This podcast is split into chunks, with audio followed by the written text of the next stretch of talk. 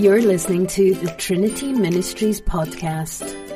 For more information and to support our ministry, go to www.trinityhudson.org. Well, I got to say, how many of you are looking forward to winter? Yes, good. Uh-huh. And how many of you have your ice melt already and uh, the, the, salt and yeah, still. A, oh, you do. That's good.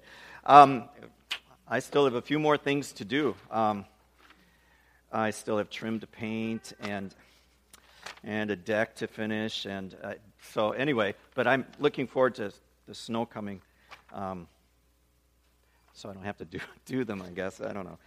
But uh, anyway, we're talking about salt today. We're talking about we're continuing our series called Distinct, and uh, because Christ has uh, filled our lives and our hearts, and and He has made us who we are and, and as we let Him live in us, we live um, a little bit differently than sometimes we see in the rest of the world. The gospel for today is from Matthew chapter 5, and here Jesus talks about us being salt and light. He says, um, You are the salt of the earth. But if the salt loses its saltiness, how can it be made salty again? It is no longer good for anything except to be thrown out and trampled underfoot. You are the light of the world. A town built on a hill cannot be hidden. Neither do people light a lamp and put it under a bowl. Instead, they put it on its stand, and it gives light to everyone in the house. In the same way, let your light shine before others, so that they may see your good deeds and glorify your Father in heaven. Do not think that I come to abolish the law or the prophets. I have not come to abolish them, but to fulfill them. For truly I tell you, until heaven and earth disappear, not the sl- smallest letter, not the least stroke of a pen, will by any means disappear from the law until everything is accomplished. Therefore, anyone who sets aside one of the least of these commands and teaches others accordingly will be called least in the kingdom of heaven. But whoever practices and teaches these commands will be called great in the kingdom of heaven. For I tell you that unless your righteousness surpasses that of the Pharisees and the teachers of the law, you will certainly not enter the kingdom of heaven. In our, in our house, we, um, we have a, a, number of different uses for salt. Um, we put it in our salt water, our softener, water softener, Dujini. Um, we put it on the table. We put it in our food. We have it um, to spread outside to, to melt the ice. In, um, in our household, um, we have three adults living in our household, and so each one of us um, has taken to cooking. All three of us are working and and uh, or and or going to school. So my wife Connie and, and my daughter Leah are both great cooks. Uh, me, uh, not so much. They're never very happy to see Tuesdays and Thursdays roll around. Um, but I have gotten better. I have gotten better. Um, as especially as I have paid closer attention to the recipes. Um, I never used to pay much attention to recipes. Um, a little bit of this, a little bit of that.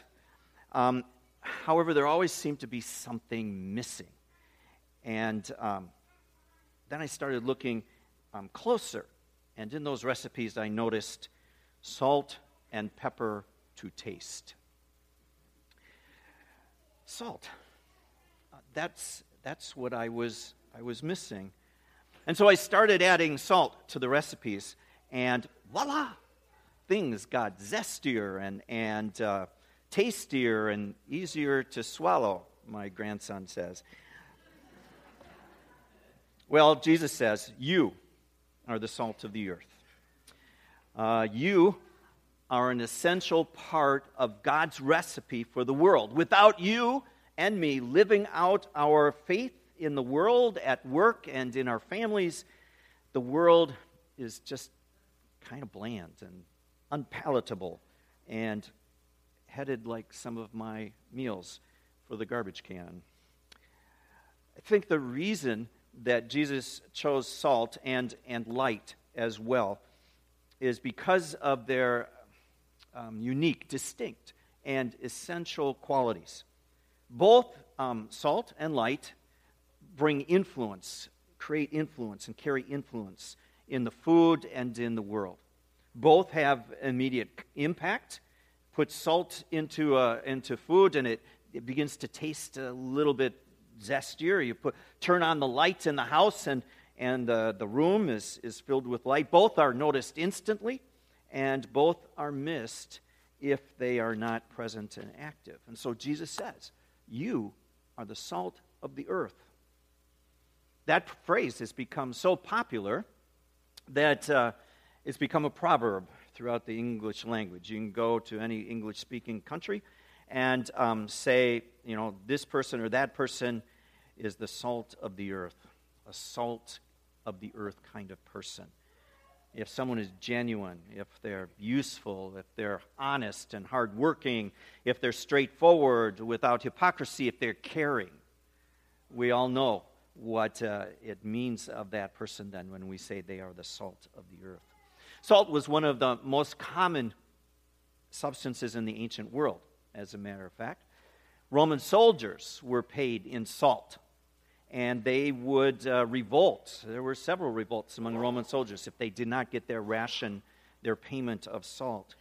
And indeed, our word salary, salary comes from the Latin word salarium, which means literally salt money. And our expression, you know, that person is, is not worth uh, his or her salt, is a reminder of the high value that salt had in biblical times. Salt was, first of all, a preservative. It kept things from spoiling, it kept meat from spoiling, it, it kept uh, all kinds of things from spoiling. I haven't read the recipe for pickles. Do you put salt in pickles? Well, there you go. And it preserves those cucumbers. Um, you know, cucumbers? Yeah? Okay, good. I have to try that. Um, in the same way, okay, in the same way that salt preserves all these things, um, believers act like a preservative in the world. As we bring Christ's word, as we bring the kingdom's influence into our society, as we let the love that we've received in Jesus Christ that has changed our life, as we let that out of our life and, and let it permeate out through the rest of society, we help preserve our world. We help protect the society from, um, from the evil and the, and, the, and the corruption that would otherwise um, permeate its way out in the world without obstacle and without opposition. I mean, just imagine our world today without, um, without any churches um, where children and adults are, are taught about love and how to care and um, how to be present for people who are in need. Imagine our world without hospitals. Hospitals were uh, first came about um, from churches. Imagine our world without any um, social relief agencies, which is where social relief first started as well. Imagine our world without food shelves, many of which are, are stored and kept and, and um, served out of churches. Imagine our world without medical missions. We have a couple of people here who are going to be going to other parts of the world this year um, who are nurses and doctors, um, dentists, um, to, to bring help and healing to others in underdeveloped countries. All of these things uh, got started in the church. They got started out of people's relationship with Jesus Christ, out of Christ living and dwelling in folks who, are, who then reach out into the world to let that love and that grace and the blessings of God um, out through their hands and their hearts and their lives. And um, many of these things are still supported by um, Christians living out their faith in the world. Salt is a preservative, and we are called to help preserve the world as well. Salt is also a flavoring or seasoning. like I mentioned, it, it adds zest and, and intensity to food. And in the same way, Christianity brings spice and zest to life. The disciples who were gathered around Jesus, um, they were a little clump of joy in an otherwise drab and difficult and depressing world. That joy and that love and the peace that is in Christ, it, that's what drew people to him in his day. And it's what changed lives and changed the world that joy and that love and that peace. It infects, it, it affects people who are touched by it, the people that we touch, um, we spread that love and that joy out through our whole community. Um, we do it in many different ways um, through art and music, which is which again is something that came out of the church, out of people who, who looked around them and saw God and had experienced His love and grace, who drew pictures and, and, and wrote music and, and played music that brought life and depth and intensity to the world and, and still do. We um, spread the, the love of, of Christ and, and flavor the world, make our workplaces happier and more joyful places. You know, uh, there are some Mondays when I get up and, yeah, I'm not so excited about going to work. Um, well, except for the kids that I get to teach. That's kind of fun. But, but to, um, it's, it's a lot more joyful and happy experience as I, as I think about God made this day. He is filling this day. I may be challenged this day by something at work or with one of my, but God will be there to help me. And we take that, we take that joy, that understanding that what each day God has given us as a gift. And so we take that, that attitude out into the world. And, uh, you know, people who are just, you know, coming to work and it, it's so hard because the Packers lost on Sunday night. You know, at least we've got Jesus and we've got love and we've got grace and we know the world is going to end okay, even if Packers don't win the uh, Super Bowl, um, we know it's going to be okay because Christ is alive and He lives in us. And we get to take that to work and we get to share that with people and bring a, bring a little ray of sunshine into a drab, sorrowful Wisconsin heart. Salt is a flavoring. It, uh, it can fill our neighborhoods as we invite our neighbors over to our house, as we, excuse me, as we coach our kids' teams with, with, an, with an affirming kind of way, um, with a joy and, and a gladness and a, and a heart for, for kids and for our neighbors, a heart that Jesus has had too. Um, that kind of salt can help to, um, to bring joy and, uh, and, uh, to our neighborhoods and to our world. Salt is also an antiseptic. In ancient times, babies were rubbed in salt so that the cuts and infections that sometimes developed after birth, um, be, sometimes because of the, uh, the, kind of medically primitive way that kids were born in those days, um, the, the salt, they believed, helped with the infections that sometimes developed.